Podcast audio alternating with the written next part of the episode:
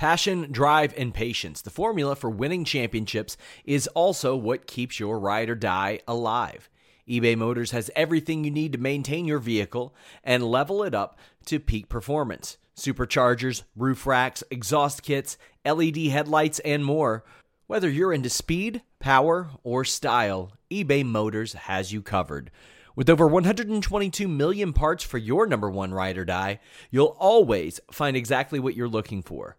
And with eBay Guaranteed Fit, your part is guaranteed to fit your ride every time or your money back. Because with eBay Motors, you're burning rubber, not cash. With all the parts you'll need at the prices you want, it's easy to make your car the MVP and bring home huge wins. Keep your ride or die alive at ebaymotors.com. Eligible items only, exclusions apply.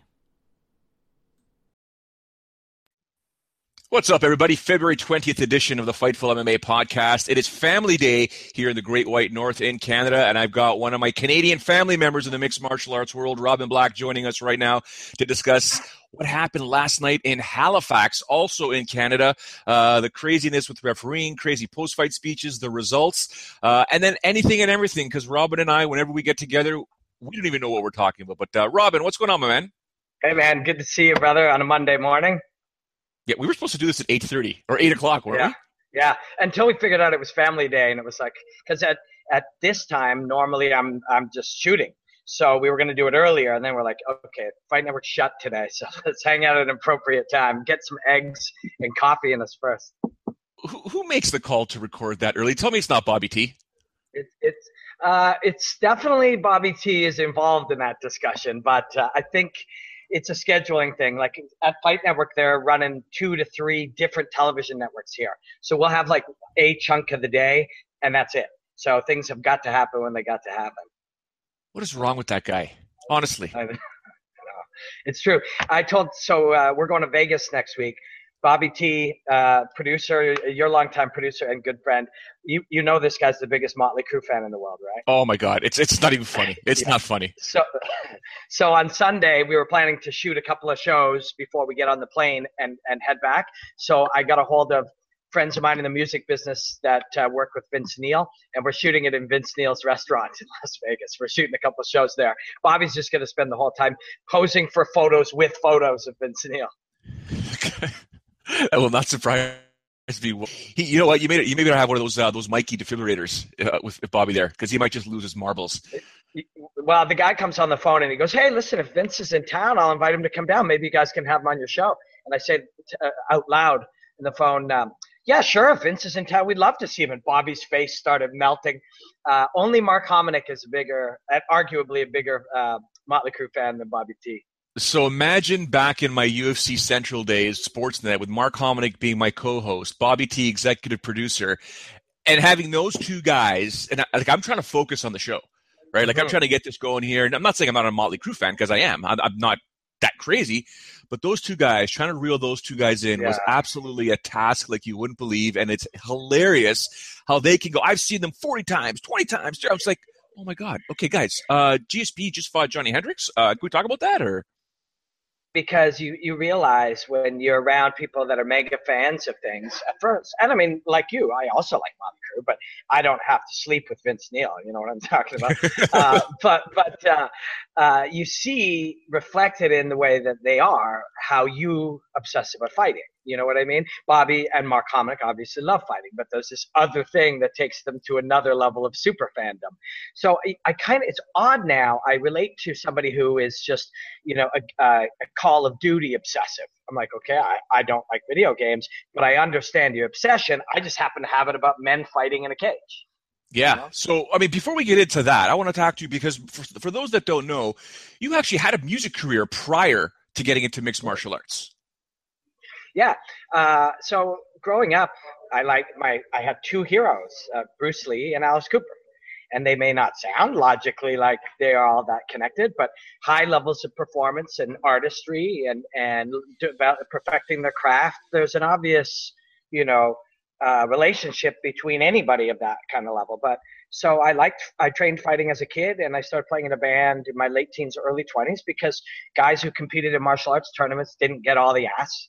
you know, you didn't, you, there weren't groupies for guys who wore a gi and, and tried to kick other people at the time. There are now, incidentally.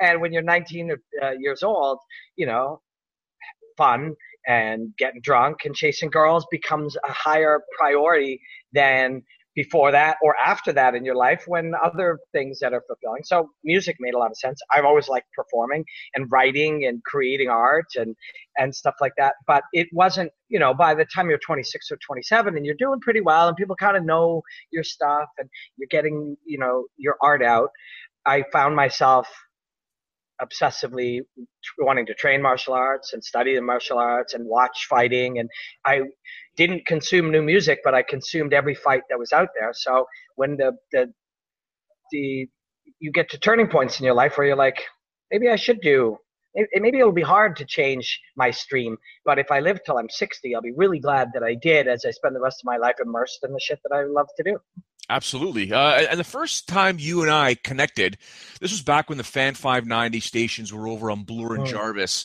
Uh, you oh. reached out to me. Uh, I, I, did some due diligence. I'm like, this guy's just cool. I, I like this guy. Let's see if, if, he knows fighting or he's fighting. I think you're actually going to um, make your pro debut at the time. Mm-hmm. Uh, maybe your second or third fight. And you came into the studio we sat down, we chit chatted. and I'm like, I just want, like, I'm looking at the clock. I think we were on a 10, 10 at night. And I'm like, I just want to get on the air with this guy. This guy knows what he's talking about. But so we go on the air. We, this is what I'm going to, I'm going to go 2008, Robin. Yeah, um, yeah, seven possibly. Like we're going on 10 years ago, nine for sure. Yeah. A while ago. And then we're on the air and I'm just sitting there going, okay, this guy, this guy's cool. This guy knows his stuff, and we can talk about anything here. And I'm looking at the, I got to go to a commercial break. Come back from a commercial break, and we're, ta- I got to go to another commercial break. I'm like, this hour is flying. Like we got to, we just, we got to figure this out. And then I remember this one time. What really woke me up about you, we were at. At the time, it was the Score Studios downtown, just transferred over to Sportsnet 360 when Sportsnet had purchased the mm. Score. Mm. And I think it was the Ultimate Fighter the announcement of of Ultimate Fighter Nations, if I'm not mistaken, the show that Elias Theodorou won, and you and mm. I were watching. I think it was there was a fight that was on, and I think if, if I'm not mistaken, it was Luke Rockhold and Tim Boetsch, if not Yoel Romero. And something you said to me was something I didn't catch in the fight, and I looked over at you and I'm like, "Hey, you're right. It was something about a takedown, defending the takedown, and you can't defend the takedown if you're up against the cage. You cannot sprawl. If he shoots in on you, you can't sprawl. You're in big trouble. And that's when I looked at you and I'm like, I'm going to use that for my showdown breakdown, right? And we started talking, and I said, because because you've got the way you break down fights. I had a thing called Showdowns Breakdown, which was if you look at the way you, Robin Black, ladies and gentlemen, if you look at the way Robin Black breaks down fights on, on his videos, it's very, it's dissective, it's beautiful, it's it's, an, it's there's analogy, there's psychology, blah blah. Mine were were on the higher level because I had a minute and a half. I can only mm. do it in a minute and a half, so I like I got to talk about that. We got to show that, blah blah. So we've always had this ability to say, you know what, the fight didn't end just there; it ended a while ago. This is uh-huh. how it uh-huh. was set up. Yeah, I mean, fighting is fascinating. It, it it's uh, as um, Greg Jackson was saying to me the other day, or a, a, while back when he was in Toronto, is sometimes it's really big and sometimes it's really small. You know, uh, sometimes the details are broad and wide, and sometimes they're little. And you can do look at any layer of those kinds of things, and it's different.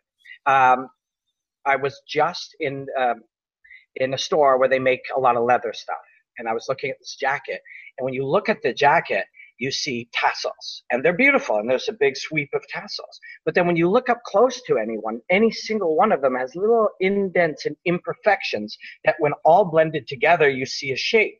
But if you step back, they're all disconnected. And, and everything is kind of like that. Everything is, is broad and it's small and it's wide and it's and you can hyper focus on any small thing. You know, just breaking down the mechanics of how somebody checks a leg kick, we could spend weeks on that if we want to. We could spend years on that if we want to. Just that, because there is no definitive answer to any of these things. Like there's a lot of things we talk about in fighting, and like you said, if you have one and a half minutes and you have people telling you, well, your audience isn't informed, you have to present this way. compared to if you have a two hour podcast and you have an audience that are people like coaches and fighters. Everything is different. But so sometimes we're forced to have conversations about fighting that are so limited. You know, when a guy comes in here, we put that there and that works. Well, realistically, every one of those choices is its own microscopic spider web universe of other variations. So some that what happens as a result is we end up at a point where we're creating this dogmatic description of fighting, just like exactly the same process that happened when karate happened and kung fu happened and aikido happened. You create this this uh, this straight line where everything has to be a certain way. And communication today makes us have to talk about fighting that way when really it's just fucking an unlimited world where you can do anything. You can explore anything, you can study anything, you can try anything. And that's what's so fascinating about it. But our jobs on a lot of levels don't really let us do that. We have to say, you know, this guy has knockout power in both hands, and if he touches him on the chin, this fight is over. And we say, but if this guy gets it to the ground, this happens. But that's that's very it's it's leading people to have to watch fighting a certain way. But when we get to hang out for an hour and chat, we don't have to live within those parameters. And so I don't know where I'm going with that exactly, but I know exactly where you're going with that. That would be a conversation me you, uh, Firas, yeah, Greg. Justin Bruckman, you know, any of these. Yeah. So you, you, you, you, one way of looking at thing, and but you listen. There's a lot more to this, and then they've got their way, and there's yeah. a lot more to it, yeah. and it's just like because I've I've sat there with Firas before and Greg, uh, not not so much with Greg because Firas I've known for for years, and you know we've gone out for for lunches, dinners, breakfasts, and drinks, whatever, blah blah. Breaks down things, it always opens opens my mind up. I look at your videos and I'm like, yeah, yeah, yeah, yeah, I agree with that. I would, oh, I never thought of that. Yeah. And then Greg will say, well, no, you could just do this and blah. Because Greg yeah. will take something that's very, very basic and sort of add a, a, small thing to it. Like he always said, for example, whenever you look at, he goes, Joe, if you ever want to look at a ground and pound someone, go look at Diego Sanchez in his prime. I'm like, well, what do you mean? Well, if you look at how he mounts somebody, he's high, but he has his hands up like this. It's mm-hmm. not this, it's not inside where he's punching down, he's up and it's a piston yeah. coming down. He goes, I want you to go home. I know you got your dummy at home. You got your heavy bag at home, blah, blah. I want you to drill that. Three minutes, drill that. Just be a piston. And I was like, okay. The power generation was absolutely mm-hmm. insane as opposed to me just trying to, you know, fake mount and just punching down like this. Whereas if I was up, that guy can't stop anything. Right. So it was just he also crazy. changing you're also changing the angles of entry so that instead of a person dealing with this coming at them, they're dealing with this coming at them. You know, if you think about it, if you just look straight up and you're imagining that Jon Jones is above you, that's terrifying. This is one thing, but all of this, every different angle is another. But and any one of these things, what, what I find so fascinating about about everything uh, that we work on and study and look at and get to see is that things that are correct now are destined to be wrong in 18 months because the martial arts is not a, anything is right or wrong. Um, that is uh, what do you call that? That's those are doctrines. You know, That's this, the evolution. Yeah, yeah. If this works, then we will, Greg or you know Duke or whoever. Their job will be to make this not work anymore. So something is happening. This works. This is how you do it. It's always like this. Then the job of the coach over time is to anticipate how eventually we will penalize you for being good at that. The reason that that um, we choke people the way that we do is because when a normal person gets hit, their automatic reaction is to turn away. So turning away became a position that we have to master. They're doing something. Human beings go. Human beings move away from it when they do, they give up this thing, and so we attack it. And that natural reaction of evolving how the martial arts happen uh, is you do something, maybe it's right, but because we know you're going to do it, we'll make it wrong. And that keeps going again and again and again and again until we're teaching something and we say, this is always how you work an underhook in a head position. Within 18 months, uh, Matt Hume and Demetrious Johnson will make that the wrong choice for you. And that'll happen forever, which is why we'll never really ever know the truth about fighting because the truth about fighting is a liquid thing that will change uh, what we know to be correct today. If we if we fast forward and you and I are sitting at whatever version of Google Hangouts exists in 2026, we're a little older and we're a little fatter, and, and, you, and your, your kids are grown and, and whatever, and we're talking about fighting now. We would bring back this conversation. Much of it will be wrong, and that's cool. That's exciting. It means that we're we're if we ever believe we're experts, we'll we'll have stopped being part of the river of change, and then we'll become ancient. So you're forced to keep re-examining it. That the, the coaches who train fighters to fight, and the fighters themselves, and us, if our job is to tell the story, we have to change our understanding and, and approach it with beginners' minds every single day, or else the thing that we think we know is suddenly true but wrong today. Absolutely. And you take a look at the evolution of how even from the beginning of mixed martial arts, how it was, you know, everybody was afraid of jiu-jitsu. We got to figure out this Brazilian jiu-jitsu and the wrestlers figured it out and they basically defended jiu-jitsu. And then the strikers said, Hey, you know what? I got to defend takedowns from the wrestlers, but I got to know jiu-jitsu. And the next thing you know, the evolution of the mixed martial artists led us to, I don't know, uh, Pat Miletich or Carlos Newton. And it just got crazier and crazier from there. Yeah. Uh, I, I, remember the first time I saw a hammer fist, I laughed because it was yeah. Maurice Smith yeah. that said, you know, Mark Coleman hits like a girl. And then you got Shogun and Pride just driving his fist into people's skulls, knocking yep. them out. And I remember with Antonio Carvalho and the aforementioned Justin Bruckman, we're over at Shaw Franco's. Yep. We're like, we're drilling hammer fists. This this stuff works, right? So it's and it, next thing you know.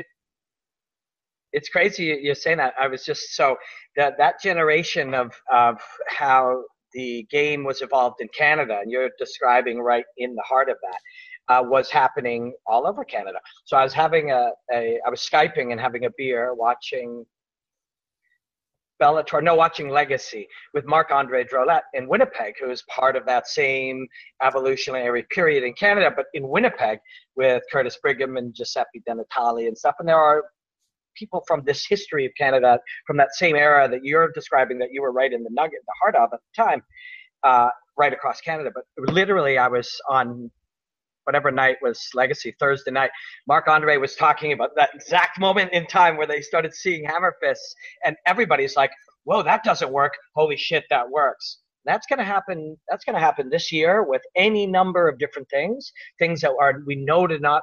I mean, uh, what's his name? The Brazilian last night uh, spinning hook kick.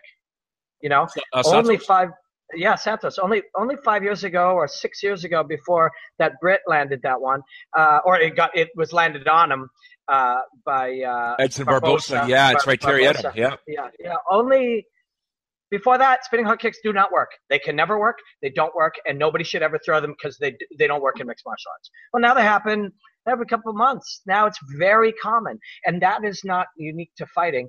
Tony Hawk did whatever it was. I don't know, four and a half, five rotations, whatever that is, the 15 or 16, whatever. That was impossible. It cannot be done. No human being will ever do five full rotations on a skateboard. The quad in figure skating will never be done. Nobody can do it. It's physically impossible. Now the quad in figure skating, 17 year olds do it because yeah. once a human does it, the, all the rest of us look and go, "Oh, that's possible now." Okay, well, I'm going to do that, and and it becomes normal. So there'll be lots of things like that. There's there's people right now who say, you know, Wing Chun is useless. Well, if everybody thinks that, somebody's going to come along and work games to to to strike and damage you or damage your weapons, which is something we're going to see a lot coming up uh, as you're in there. If anybody thinks something doesn't work, that's where some great mind will go, which means their training partners don't do it and they're not used to it and their coaches don't address it. So that's something that's an opening for us. And we'll go and we'll develop something. And it isn't just old things, there'll be entirely new concepts that we can't even wrap our heads around that some 14 year old right now is going to be doing in five years. You mentioned uh, Thiago Santos Santos yesterday UFC Halifax. I mean, going up and down this card, there's a few things that stood out for me. Uh, you know, mostly positives. I guess you could say controversial and or you know coachable uh, in terms of fighters and for referees. Uh, the one thing I want to talk about is Aiemann Zahabi. I had a, I had a I was concerned about Aiemann making his his UFC debut on the auspices that I hadn't seen him get tested fully enough to say, you know what, before you get to the big show, I want to see your heart tested. Well, he got tested yesterday. Uh, my only mm-hmm. concern with Aiemann yesterday, because I only say concern because, hey, man, you were on the big show, big bright lights, octagon. That's a lot of pressure for someone, obviously, with the last name, Zahabi. Uh, the only negative, if you want to say negative, that I saw in, in Zahabi's game was just the head movement. It was something for some reason it was mm-hmm. gone, but the pressure was there, the rhythm was there, the pace was there, the precision was ridiculous when he was launching those punches. When he decided to switch that gear, I mean, it, it was ugly for Vieira. It was it was bad, but he came out victorious. I, I was I, I, tweeted out that I finally was able to exhale. I'm happy for him. But I mean, I, I if you want to give him a report card, I'm going to give him like a B plus and A other than head movement, which I'm sure Firas now has 15 minutes of tape to look at, and he's probably, you know, it is. But I mean, what, what are your thoughts on it? I think uh, it is the best case scenario we could ever hope for if we're Aiemann's people. Because if we had an A plus plus plus and he just destroyed somebody, we'd have nothing to work on. And now we've got some things. And he moves his head and he moves his feet really well. And once his body fatigued ever so slightly or his focus changed ever so slightly, those were the things to go we have something. Now we have we have we know this guy's this good. We know but if only we had some real data so that we could work on something now we do. If he murdered that guy in a minute and a half that would have been a really bad result for his long term we got nothing out of it. Now we got this. Now we got he we got hit too many times. For somebody who's a master of the distance manipulation we got hit too many times. Good. Okay good. Uh, we got to get get buzzed a little bit and find out how we react under the pressure. Turns out we react really well. Okay. Oh great. yeah, he does. Yeah, okay, for sure. Great. So the, I think it's all mega positive. I go even a B. I go even a B or a B minus uh, for his skill level, which is great because we know he's an A plus player uh, at his best. So what we get to find out is when put into uh, the re- the reality of a guy with 20 fights who's coming after him, who will not go away, who's not going to be intimidated, all of those things. What, how much degradation in in performance do we get? Or we get a little bit. Awesome, we have a place to work. So I, I think the best case scenario of all scenarios for Aiemann and for Raz and that whole team is to have 15 hard minutes and some things to work on. And and uh, as a result, I think that's I I just think his growth is going to be so much now. And if he if he just murked that guy with, you know, a slip boom, slip boom, head kick done, we wouldn't have got that. We wouldn't have known, you know, he wouldn't. Oh man, like to be able to go and be have the experience of on the stool between round two and three when a guy came on at the end of round two, and that's amazing. So I was really happy for all of those guys. Uh, uh, and I'm really happy he didn't just lay that guy out in a minute. This was way better. Yeah, for sure. No, you make you make some valid points. Um, Randa Markos emerged victorious. Uh, Carla Esparza, I'm concerned that uh, despite the split decision loss, we may have seen the last of Carla Esparza in the UFC because there's so many changes happening right now with the Ultimate Fighting Championship. They're cutting people, they're letting people go. Horiguchi just signed with Rizin. Uh, Krylov says, "Nah, I'm going to Russia." The yeah. report last week of 30 fighters being cut, Misha Cirkunov not signing. Uh, it looks like the UFC. Travis Browne could be cut. We'll talk about that in a minute. But I think we've seen the last of Carla Esparza, Robin. You know, which is crazy. Like this for for her, the performances. I think you have to go back to the way that she framed winning the first ever 115 pound title by winning a reality TV show. There was her talking about I've accomplished everything I've come to do. It came too easy. You know what I mean? Uh, she was a way better wrestler. It was a, a developing division. That was where the areas of weakness for a lot of these girls was. And she could come in there and just win a reality show and be a UFC champion. She never had to go out there and chase it. And, you know, eight weeks later, you're the champion. You know, a couple months back, 115 didn't even exist. Now I'm the champion of it. And, and I beat up a few regional girls. It never allowed her to go, I've achieved nothing yet. I need to get better every day. I need to be hungry, you know. And she's hasn't performed super well. There was a, a good win in there since that loss uh, to somebody who couldn't wrestle as well as her. But Randa is Randa is very much like the test that Aiemann had. Randa and, and Carla failed that test, uh, or at least was close. It was close enough that she didn't own that test. Randa was going to keep coming at her. the, the greatest trait that Randa Markos has is that she just keep coming at you. She's ravenous to win, and uh, and that's that. We we thought we were talking about it with Gabe, who places a lot of bets on fighting, which to me is just a, a surefire way to have high blood pressure. Yeah. But, uh, and and uh, uh, Carla Esparza was like plus four or minus 400 or something insane. And I was like, Randa's going to win this fight. Like, Randa's exactly the wrong. Uh, the wrong opponent for somebody who may have their biggest challenge is overcoming the mental hurdles of being pushed hard. So, so it's a shame if Carla Esparza does get cut for sure. Um, it was winning that title too soon. Miesha Tate never re- rebounded from that win. You know what I mean? She that was she never recovered from winning the title, and Carla Esparza was kind of the same thing. Uh, so in that division there with Miesha Tate was uh, Sara McMann. Um, she defeated Gina Mazany, and and I mentioned this last night after the the show was over with Sean Ross Sapp, managing editor uh, for Fightful.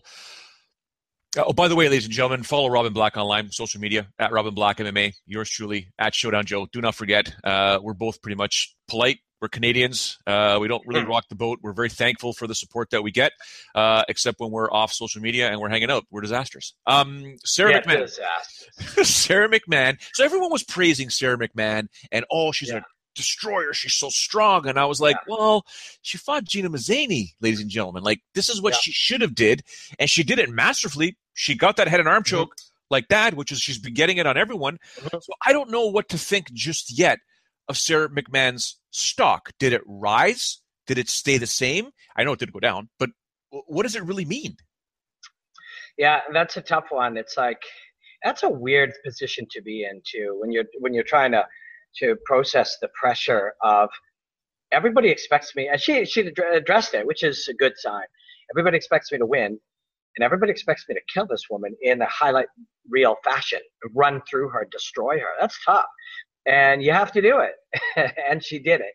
Um, but uh, of all the the women out in that division, she's one that I wouldn't want to fuck with. You know? Oh Like, hell no! you know what I mean? Like of, of you look at all of them. She she could easily be the champion of the world one day. Especially now, it seems like she's uh, really logically playing to her strengths. There's this thing that happens: you get somebody who's great at jujitsu, and you get them in the gym boxing, you know, a lot, and then they like boxing. It's great. I love it. Oh, it's so fun. Oh, I'm slipping left hands and against training partners, and then they go and they box in a fight and uh, or you get the boxer and they suddenly really like wrestling or whatever. But then that then that period happens where it all kind of gels together, and all of a sudden they're just free fighting. And I think she could be at that period now. And if if and when she is, she could be one of these scary ones. You know, uh, that could be the champion of the world for sure. But yeah, you're right. You don't get to that. That isn't proven by beating somebody who you know came up from from the the minors and hasn't faced anyone in the top 20. You know, so that's a tough night. a gentleman that you managed previously. Uh, he is my co-host Tuesdays here on the Fightful MMA podcast, Elias Theodorou. Um, every time he fights, yes, stressed. I, I mean, I, I don't like watching him fight. I don't like watching any of my, my friends fight, uh, but it is part of the game. Uh, he, he does have a style that many people are like, what is he doing? It's just, it doesn't look like it should be technically something that is cookie Mhm. cutter and put into the octagon. He does have a sort of a strange style, uh, but he did emerge victorious. There is arguments that could be made that Cezar actually won that fight. Uh, and then right away, the first thing people that, that I was starting to receive on my phone after the, even during the fight, heading in, maybe I would say into the third round, middle of the third round is when I started getting the messages saying, Hey, is Elias focusing too much on outside of MMA, like stuff that is outside of MMA? And I was like, no, he's, he's balancing it all. Uh, can he focus on more? Of course he can, but he's also got a brand to develop. So I think Elias is going to be walking into some, some negativity th- today in terms of people criticizing him and saying, you need to focus more on MMA. And he's just going to say no because he's, he won. So your thoughts on that? Uh, so he won the Ultimate Fighter. He's won all of his fights in the UFC except for going to a decision with somebody who finishes everybody. And uh, yeah, I mean, I'm winning.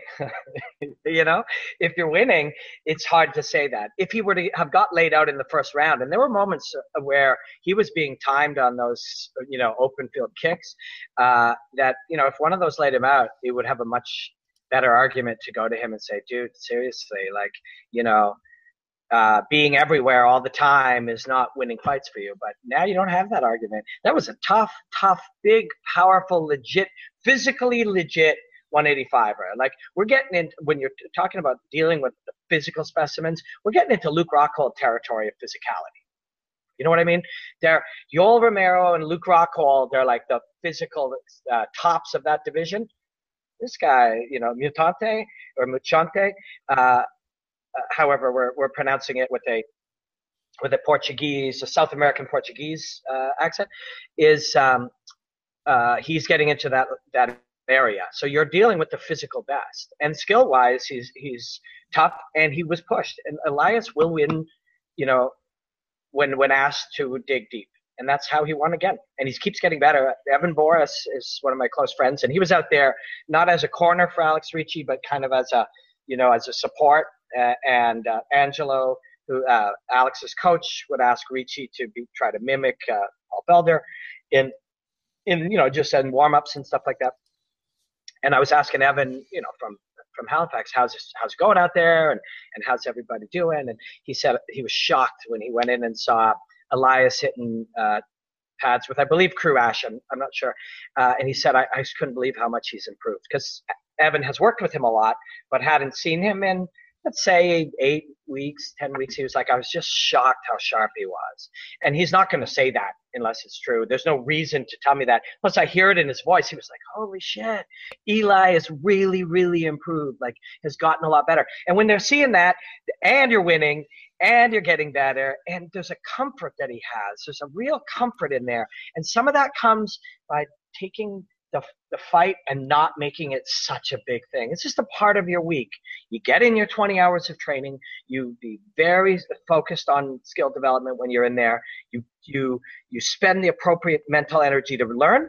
But then when you're outside of it, crack jokes about your stupid. It's lunchtime at Tim Hortons, and we're serving up a special deal just for you. Our new $5.99 lunch deal includes your choice of any lunch sandwich and a side of crunchy kettle chips. Because what's lunch without a little crunch? And the sandwich choice is all yours, like a ham and Swiss, Chipotle chicken wrap, BLT, and more, made to order just the way you like it. Tim Hortons new lunch deal. Simple, delicious, and just $5.99. Now that's a good deal. Only at your neighborhood Tim's. U.S. only. Price and participation vary. Terms apply. Hair and you and you go on your friend's podcast once a week and you do travel and whatever, and it works for him. And so, and you mentioned uh, negativity. He don't give a shit. He, he doesn't give a shit about about what the sheep think. He doesn't. He absolutely doesn't. He's freaking hilarious. The guy gives me just stresses me out, Robin. Yeah, I can't deal with him anymore. It stresses me out. Um, one guy that didn't stress me out last night. Uh, that actually I call them. I, I, call these like the couch movers. It's the ones where you're sitting on your couch or you're at the bar or whatever. You're watching the fights, and all of a sudden you're like, "Hey, hey, what is happening here?" Yeah. Gavin Tucker. Yeah. Holy smokes! Did he come in and it wasn't more than it was. It was much more than welcome to the big show. You belong in the big show, son. Yeah, for sure. The um, uh, the little asterisk, and I don't want to take anything away from an awesome guy who's got that energy that we like, and he's got a spectacular martial artist. And he, best thing of all, was his ability to really perform in the moment. Uh, with the, the, the skills, the, the footwork, and the striking, and the timing, all of those things were brilliant. But it's the ability to do them when it counts, you know, and not be oh, like under aroused for, by the fight or over aroused for the fight, just perfect. That's that that's a real thing. That's a legit thing. Uh, if we put any type of asterisk where we got shouldn't go totally insane yet, or let him go that way, which he won't. Uh, Peter will will absolutely keep him focused on the reality. He should party. He should enjoy his week. He should cherish and relish that win and performance and victory, and then he should leave it behind him and get back to work. But the guy he fought was custom made for this game. The guy, and he p- performed perfectly. But you know, we if you put him in there against a higher level guy, we still need a lot of growth out of him to be able to be that good against a higher level guy. He had a very flat footed guy, very in touch with the ground. His power is generated through his connection to the earth or the mat. And so this is how you beat that guy. It was beautiful. I love those little shuffle uppercuts. And there's all kinds of cool shit that he did, all kinds of awesome stuff. Um, but I think the biggest key was the ability to do it in the moment. It was he knew he had the right game to beat this man. He knew he had the right game to look good against this man, but to be able to do it and have fun and be in the moment, be truly present in the moment. Uh, that was beautiful. It was really beautiful. He'll have that forever, but you hope that he builds on it even more. And each one is still a brand new challenge to be able to do that because there are people who perform brilliantly sometimes. You want to, he wants to be uh, brilliantly every time.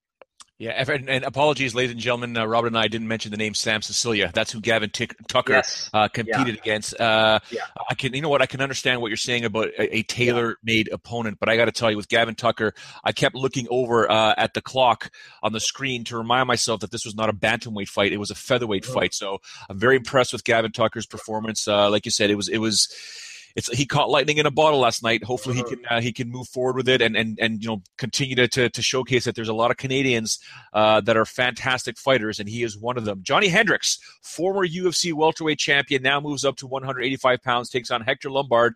Uh, obviously had much more energy than he would at 170 pounds, but I still don't know what this all means. I will chalk it up to his first bout at middleweight. Uh-huh but I don't know what it's going to mean when he starts moving up um, the upper echelon, only because he has a name, and chances are the UFC will pit him against another name in this division. And yesterday said it best.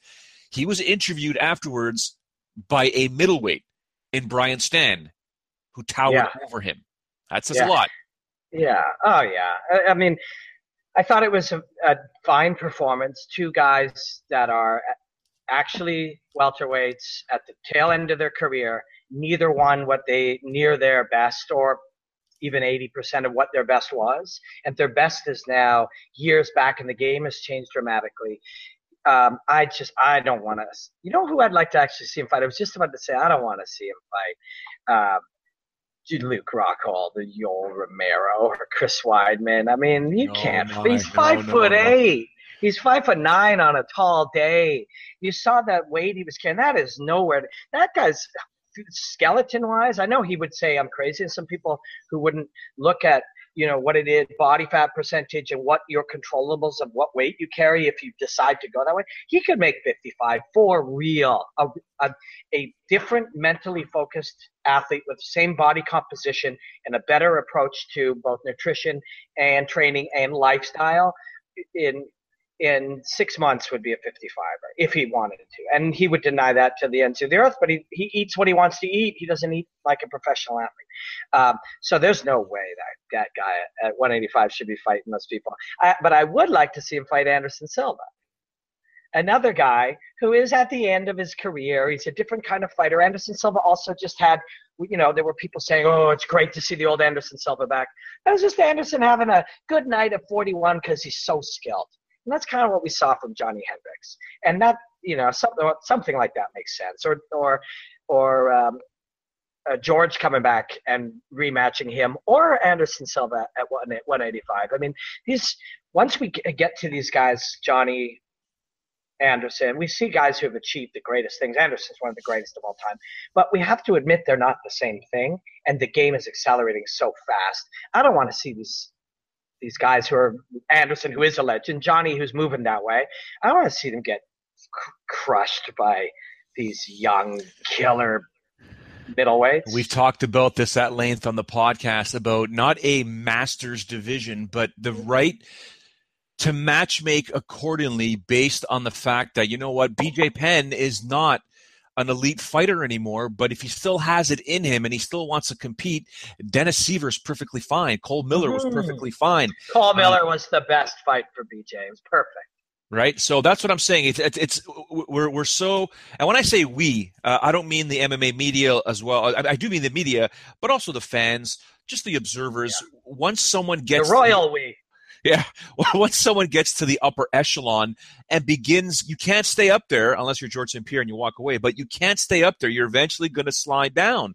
And if you slide down, it doesn't necessarily mean that, you know, right away. I mean, right away, yeah, you do have to fight a top contender to, to remain relevant. But when it starts showing, especially at age 41 for Anderson Silva, um, you know, BJ Penn's long in the tooth as well as soon as you start realizing these other guys are 22, 23, speed is absolutely on a different level, start matching them up with other fighters that are in the same age bracket or I hate to say it sounds weird skill set You know, mm-hmm. uh, it, it, just makes more sense. We we can still see them fight as much as I don't want to see them fight because you know there there's a lot of trauma that the brain goes through in, mm-hmm. in, in combat sports. But if they do want to fight, they want to continue. All I've ever asked for, I wrote a, a pretty lengthy article on, is just make it fair. I just want to see it yeah. fair. I, I want you to hold your thought though about Anderson Silva and George St. Pierre and Johnny Hendricks and stuff like that, because I want to throw something your way in a moment, um, a little curveball in terms of what potentially could happen in the UFC, especially with the the current ownership uh, and them really trying to make some money back. I want to touch quickly on the main event between Derrick Lewis and Travis Browne, who Travis Browne came out with a a fantastic kicking style. The striking was fantastic. Did great in the first round, uh, and then I thought, you know, you're not using your footwork. You're eating those uppercuts in the second round. You're in that. You're up against the cage, and Derrick Lewis is not a guy who you want to see if you can take his punches. And lo and behold, um, goes down three minutes twelve seconds into the second round. And I don't know if Mario Yamasaki has a beef with Travis Browne, but my goodness, yeah, could he have stopped that fight earlier? Yeah, I didn't like seeing you know your job is to protect those fighters and some, sometimes protect them from themselves. They they want to keep going but uh, so i didn't like that. Um, yeah it was it was a really interesting fight. I felt i felt bad for travis browne because i like him. He's he's a good dude and and he's very smart. And and the world has developed some of him not based in any reality. Um, and uh, he had a great strategic game you know, you, and he was patient. He's got that guy all smashed up to the body, and you don't rush in. Now, maybe if you did, you rolled the dice. Maybe you get him out of there. Maybe you don't. But I like the patience. He was like, "Hey, man, I can stay out here and smash up your legs and smash up your body as long as it takes." Um, and um, big, big credit to Derrick Lewis. You know what you have to do in that case. You might even have to take one to get in there, or you know, have a glancing one, or take it off the arm, which hurts so bad. Uh, but he got in there and it was a cool heavyweight fight. It was a cool. There's something cool about about heavyweight fights. They're a little slower, a little broader strokes, a little easier to understand. You know, you want to really tell the story of what Gavin Tucker did with Sam Sicilia. That's going to take you a lot of words, and a lot of time, and a lot of explaining. And you even have to explain some back concepts. You can't just say Gavin switched his foot like this, which led to this. How and why and what? You know, what is what is uh, Sicilia's mind reading that as? There's so many things. But with heavyweights, you can be like, listen, I'm out here kicking you. That's good. If you can get a little closer, that's bad. so there's a real beauty in heavyweight fights in that way. Uh, and this one was like that, you know? If, if Travis could have kept moving his feet, uh, and kept stabbing and, and hacking from the outside, he, he would have he kept wearing this guy down. And you know that, and I know that, and 75% of the audience watching it knew that, and both coaches know that, and both fighters know that. So, so Lewis, his team, with the break in the middle, they're like, we know what we have to do, and he did it. And uh, uh, Browne kind of, kind of whiffed on a, a takedown off the body lock because that guy's 300 pounds when he regains his his um, his fluids and his carbs, and so he ended up underneath them and he did decent, better than most of Lewis's other guys. But Lewis is better than he was ready for it, and so it was really cool. That was a true, genuinely well-earned victory for Lewis, who it's going to be hard to deny him pretty soon. And you start thinking about how would he do with Cain Velasquez or Josh Barnett, and you think, oh, he, been like, please. Now you're like, actually, he's in there. He's in those fights. I don't know if they're ever going to put a microphone in front of his mouth uh, on television anymore, maybe on pay per view.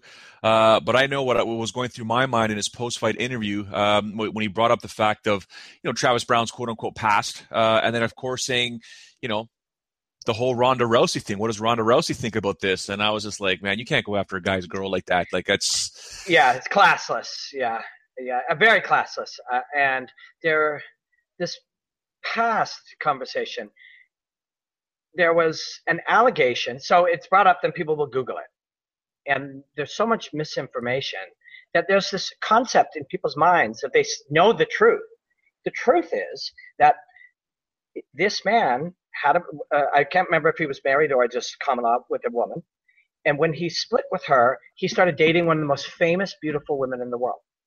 Now, I don't know about our viewers. I like to think I'm a, a really settled, logical, person. But if my wife left me for Justin Bieber, I don't know how I would react. How she reacted was she made allegations against him, which is, I'm not saying if my wife left me for Justin Bieber or the most famous, rich, handsome man in the world, that I might not crack. And it, by all accounts, she did. And she withdrew that and said she cracked and said that didn't happen and said that that was something that she did, like we could all, if we were being honest, could allege if our wives left us for Justin Bieber. This, by all accounts, his, hers, the police, everybody in the world, this did not take place. Yet, because of the culture that we live in, and because of people like Derrick Lewis, it gets propagated as if it was true. When every single shred of evidence, including the real person, and yes, I know that these are multi-layered things, but says it was is not true. And this poor man has to carry that around, and she's apologized for it.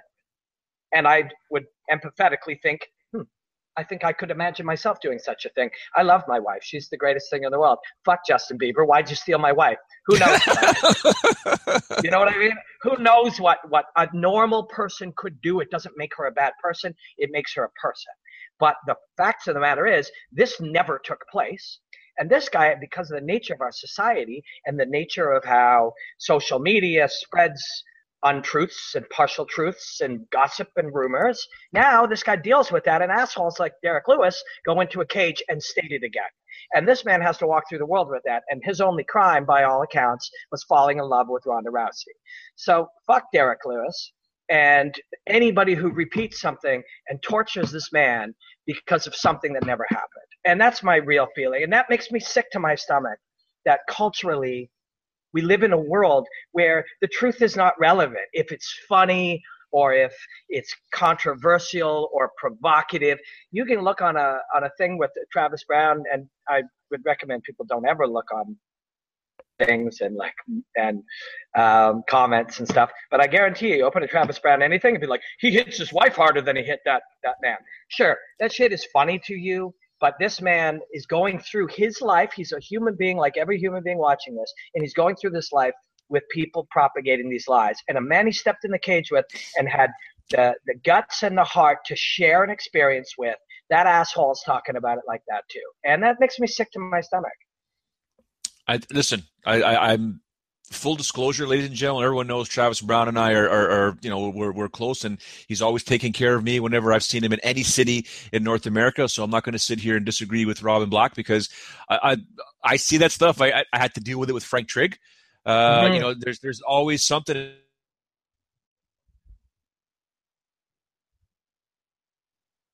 and, and some truth but I, have always felt, I'll tell you this, and I've said on this podcast, Travis Browne is one of the nicest guys, funniest guys, awesome father.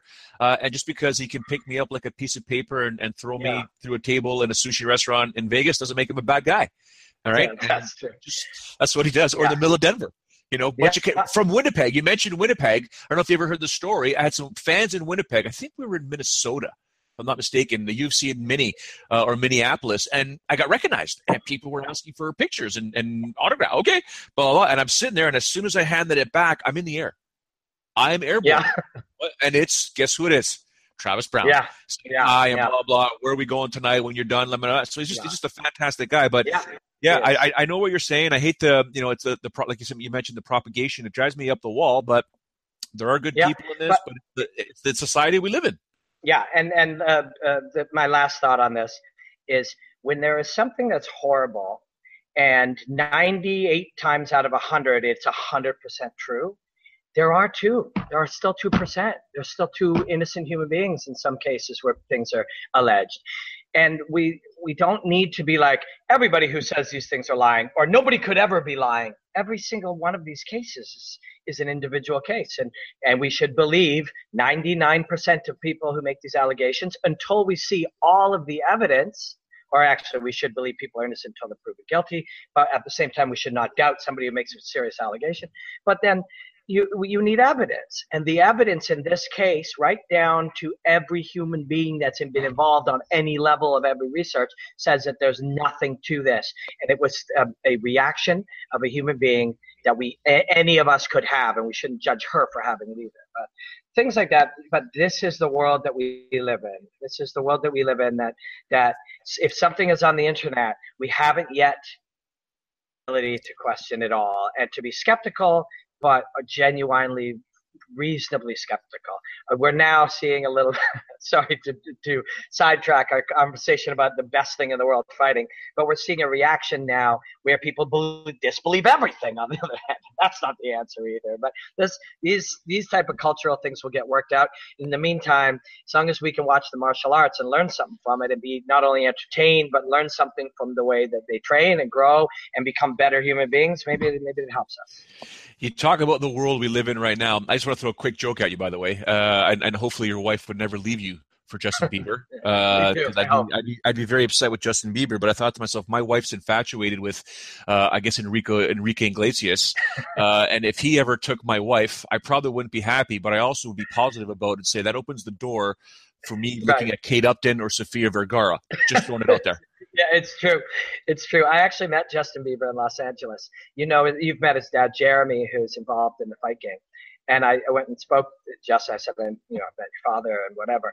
And uh, the one thing I felt very, I felt, you know, bad for him because his first thing when he was looking at me, he had the knee jerk reaction that he has with every single meeting that he has. Who is this guy? Is he dangerous to me? What does he want from me? And uh, should I be because he's afraid of people because people spit on him, people jump up and take pictures with him like he's a zoo animal, people pull on him, people try to get him to buy things, people try to take things from him, they try to trick him, and it's not easy being those guys. And uh, and is now you know with one of the most famous people in the world. And and I know that we look at that and go well if we had the money and the yacht and the and the fame you know it's just one of the things that goes with it. But we forget that these are human beings just like us whose lives are all fucked up people don't understand that. I mean, you're on television, you're on the internet. I, I, I had an amazing run on mainstream television, and you know, when, when, people meet me, Robin, and I'm telling you, when they meet me at the gas station, when I'm pumping gas, when I'm buying milk, when I'm putting a French fry in my son's mouth, please eat your dinner. I know it's the worst dinner, but you got to eat something. Uh, or when I go to the, the bathroom and people try and stop me and stuff like that, they quickly realize, hey man, you're like a regular dude. I'm like, yeah, yeah I shovel my driveway. Uh, exactly. I, I, cut my grass. I'm the one sitting there raking my grass, trying to seed it properly. I, I, I'm a regular guy. You know, people people walk by. I was jogging in the neighborhood one time. I, I people doing full U-turns, freaking yeah. out that they saw me, and I'm like, I'm just trying to keep in shape, man. 43 years old, got to try and look young. You know, like just every, everyone's, and, I, and then you multiply that by an exponential millions millions number when it comes to Bieber and those guys. Yeah. Yeah, and all you got to do is remember Sofia Vergara takes a shit. You know, she does. Right. And uh, so, does, so does everybody else. And they all, and they're scared of things and they don't, they have fights with their mom and they, everything normal that you do, they do. Um, but uh, yeah, that, that, I'm a, I was, I was a Derrick Lewis fan, but that level of classlessness for somebody, you don't have a fight without your opponent you don't have he's your partner on some level too. You, there is no fight if you're alone in a cage. You don't have anything. You don't have the chance to perform. You don't have the chance to show your skills. You don't have the you don't have anything. You need this man and you should be thankful for this man and and maybe Derrick Lewis actually is just succumbed to the nonsense of the internet and never bothered to do any looking into anything and so we shouldn't judge him he's just like 90% of the world but that was a classless scumbag move to take a take something that has been universally proven to be an untrue allegation and, and pass that out into the world like that. It, it, really, that's not what fighting is about. That's not what the martial arts is about. All right, we're going to close thing off here because we're going to wrap this up here. I know we both got to go. Um, you talk about the world we live in. You talk about propagation. We talk about changes that are happening in mixed martial arts. Uh, specifically, you know, I, I, wrote a piece about how you know people always talk about Viacom money and Viacom this and Viacom that. Mm-hmm. There are problems at Viacom, ladies and gentlemen. There are problems with the ownership of Viacom. Uh, there are problems with the new ownership with the UFC. We're seeing drastic changes, but especially financially. Uh, and then people joked afterwards with Anderson Silva defeating Derek Brunson uh, and and this whole middleweight division being on hold. And and you know, you throw out these chess pieces on a, on a board and you start realizing realizing, wait a second, we might have a game here.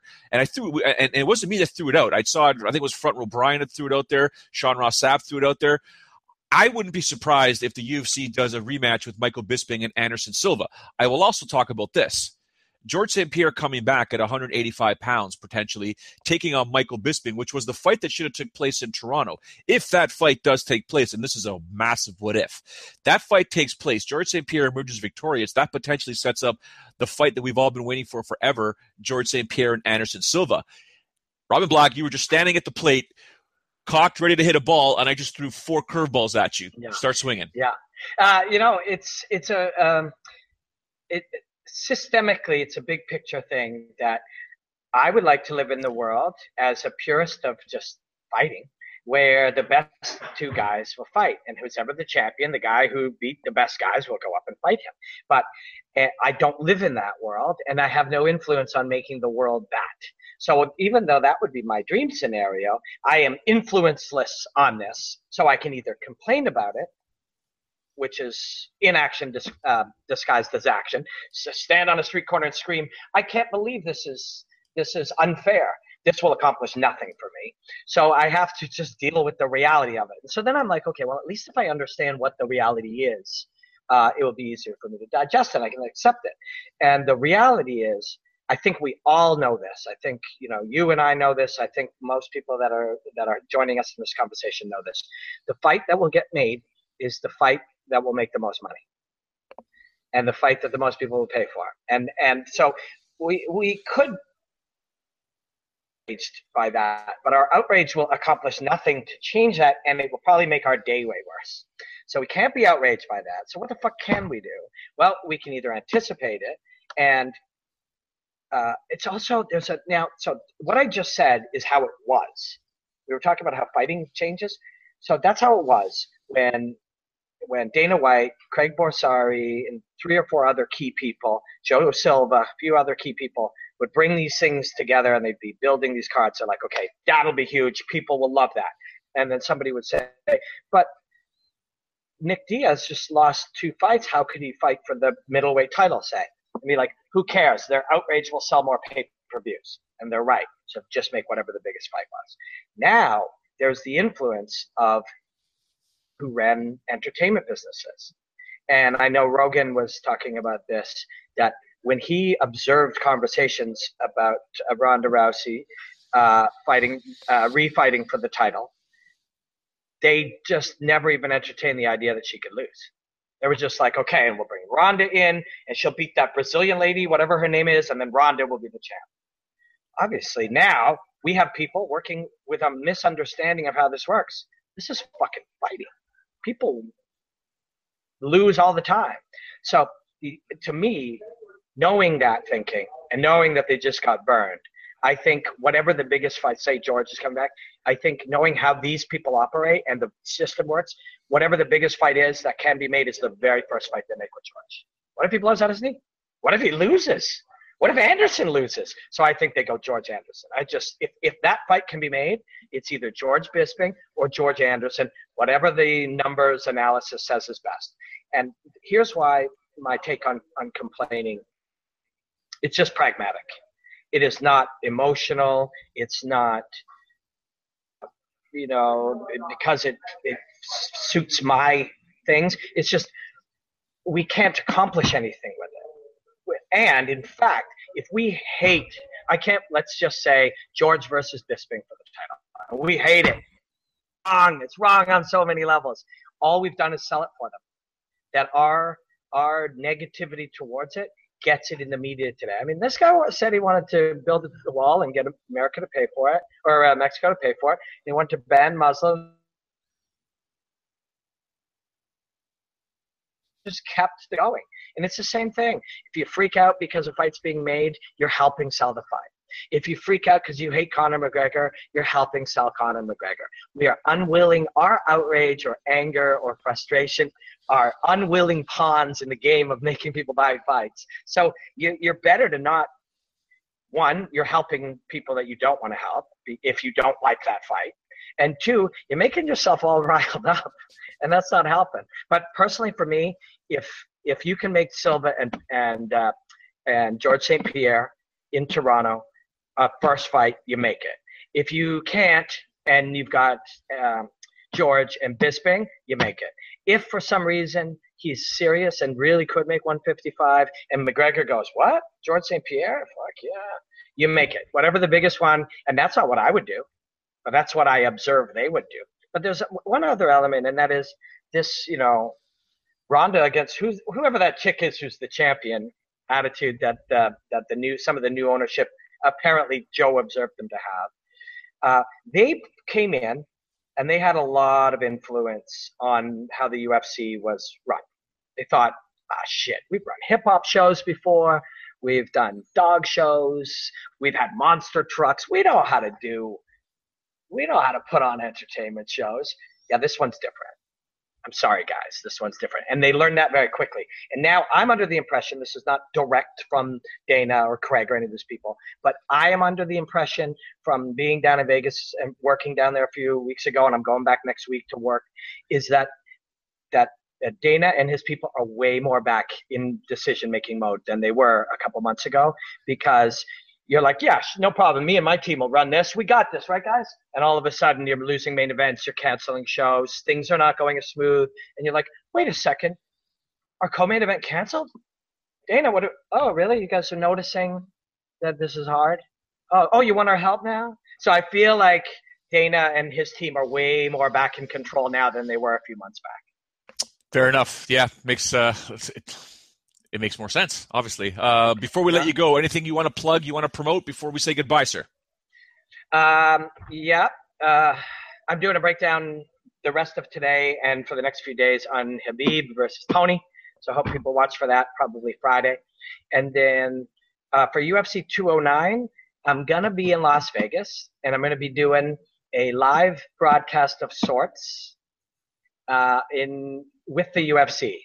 I can't say anything more than that right now, but uh, I will be doing something. It will not be on the Fox broadcast or the pay per view, but I'm going to be doing a little UFC uh, broadcast of my own during UFC 209. I'll tell people more about it, but watch for that.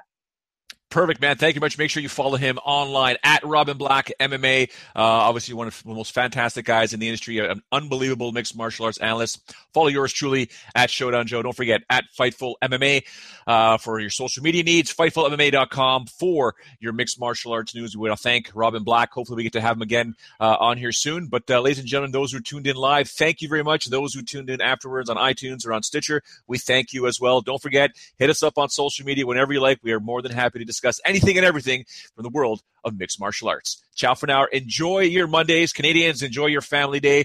Uh, tomorrow, yeah, Elias Theodorou, likely at three o'clock. Who knows what he's going to say? We'll, we'll, we'll break things down with his boat. Uh, if there's anything wrong with his jaw and make sure his hair is all perfect, but we'll discuss everything with tomorrow, likely at 3 p.m. Eastern, right here on the Fightful MMA podcast.